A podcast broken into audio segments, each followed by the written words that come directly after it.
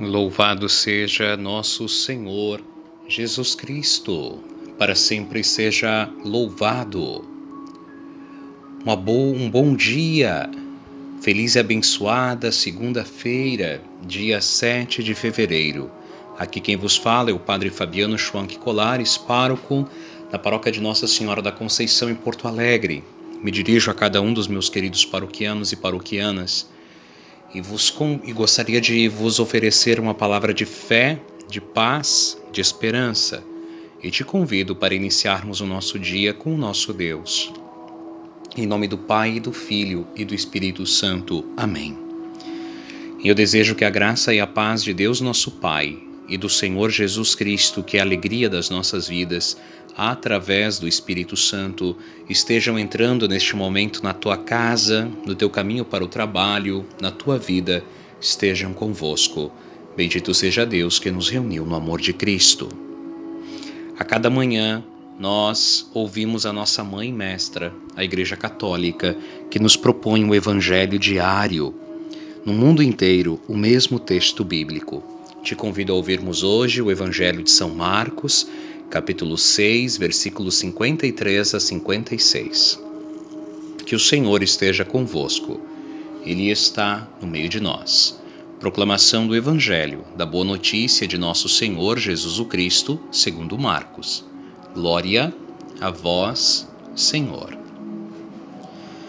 Naquele tempo, tendo Jesus e seus discípulos acabado de atravessar o mar da Galileia, chegaram a Genezaré e amarraram a barca.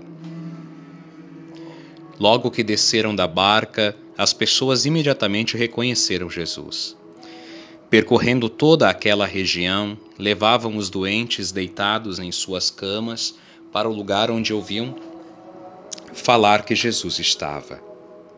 E nos povoados, cidades e campos onde chegavam, colocavam os doentes nas praças e pediam-lhe para tocar ao menos a barra de sua veste. E todos quantos o tocavam ficavam curados. Palavra da salvação. Glória a vós, Senhor. Querido irmão e irmã, é sempre uma alegria compartilhar contigo da palavra do Senhor. O evangelho de hoje inicia dizendo que os discípulos haviam acabado de com Jesus atravessar o mar da Galileia. Então nós teríamos que olhar um pouquinho antes para saber onde é que eles estavam. Eles estavam em Betsaida, que ficava quase do outro lado do mar da Galileia, mas não tão do outro lado. Se fôssemos imaginar um mapa, era mais é, ao norte e indo mais para o lado do, do leste. Então, quase poderíamos dizer que era a nordeste do Mar da Galileia. Eles fizeram uma travessia e vieram até Genezaré. Foi o que nós ouvimos aqui. Atravessaram o Mar da Galileia, chegaram a Genezaré. Uma viagem de talvez é, 12 quilômetros, feita de barco. Lá do lado de Betsaida, Jesus havia feito milagres, Jesus havia anunciado.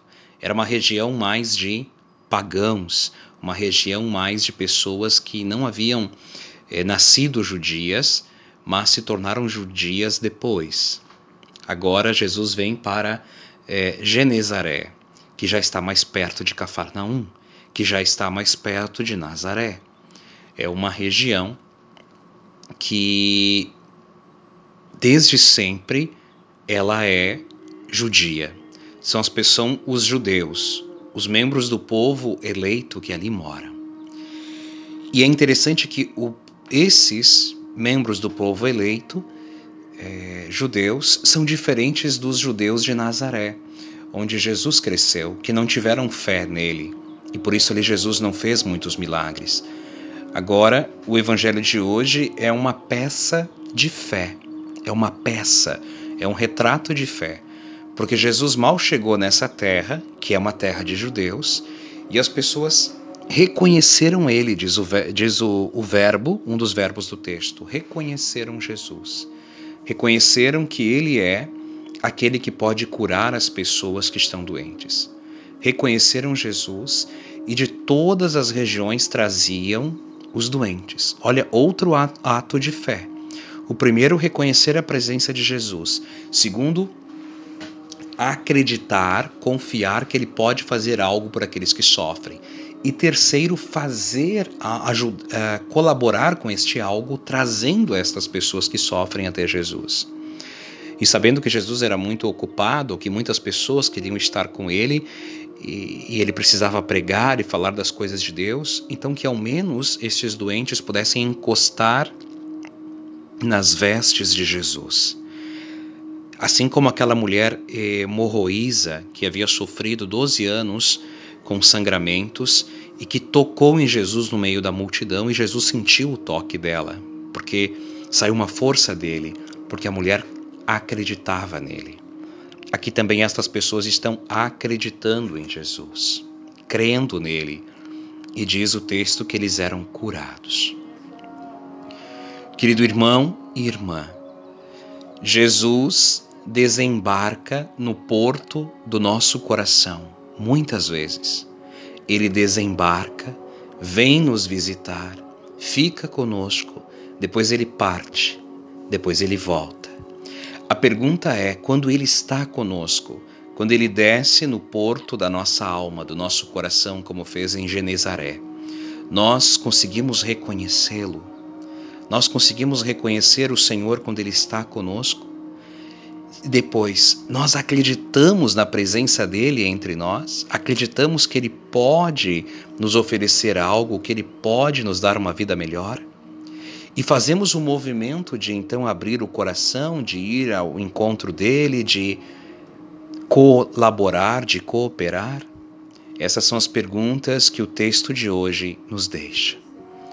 O Senhor vem nos visitar e pode vir num barco simples como tantos outros barcos paravam lá naquele porto em Genezaré. O Senhor pode vir nos visitar, assim como tantas outras pessoas vêm nos visitar. Nós somos capazes de reconhecê-lo. Talvez pudéssemos pedir ao Espírito Santo: Senhor, ajuda-me a reconhecer quando Jesus vier até mim, porque eu sei que ele vem muitas vezes e eu quero reconhecê-lo quero acolhê-lo, quero crer nele e quero ir ao seu encontro. E não só eu, mas também quero levar outras pessoas até ele. Dai-nos fé. Pai nosso que estais no céu, santificado seja o vosso nome. Venha a nós o vosso reino. Seja feita a vossa vontade, assim na terra como no céu. O pão nosso de cada dia nos dai hoje Perdoai-nos as nossas ofensas, assim como nós perdoamos a quem nos tem ofendido, e não nos deixeis cair em tentação, mas livrai-nos do mal. Amém.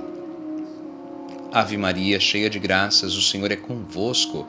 Bendita sois vós entre as mulheres, e bendito é o fruto do vosso ventre, Jesus. Santa Maria, Mãe de Deus, rogai por nós, os pecadores, agora e na hora de nossa morte. Amém. Nossa Senhora da Conceição, rogai por nós. Ó Maria concebida sem pecado, rogai por nós que recorremos a vós. Querido irmão e irmã, hoje também é dia do beato Papa Pio IX, Pio IX que foi papa no século XIX. É, foi o papa mais longevo da história da nossa igreja. Ele é, conduziu a Igreja Católica por 32 anos. 32 anos. E ele tem muito a ver conosco aqui na Paróquia da Conceição, porque ele era o Papa em 1854, quando se proclamou o dogma da Imaculada Conceição. E a nossa paróquia já existia, nossa paróquia começou a ser construída em 1851, então ele era o Papa. E em 54, 1854, ele proclamou uma verdade de fé que já existia entre nós, cristãos católicos, há muitos séculos, mas que neste momento ele entendeu que era importante que se fosse afirmada, que é a Imaculada Conceição da Bem-aventurada Virgem Maria. Ele vem a falecer em 1878. 1878. E uma das suas frases diz assim: Os inimigos de Deus desaparecem, um por um, e a igreja permanece. Passaremos por tribulações, mas jamais seremos vencidos. Olha que bonito. Ele está falando aqui é, num contexto difícil de guerras, era o período da unificação da Itália, era o período da, da, das guerras do Garibaldi e tantas outras. É, é, tantas outras é, situações conflituosas se passavam lá na Itália e Pio IX era então o sucessor de Pedro.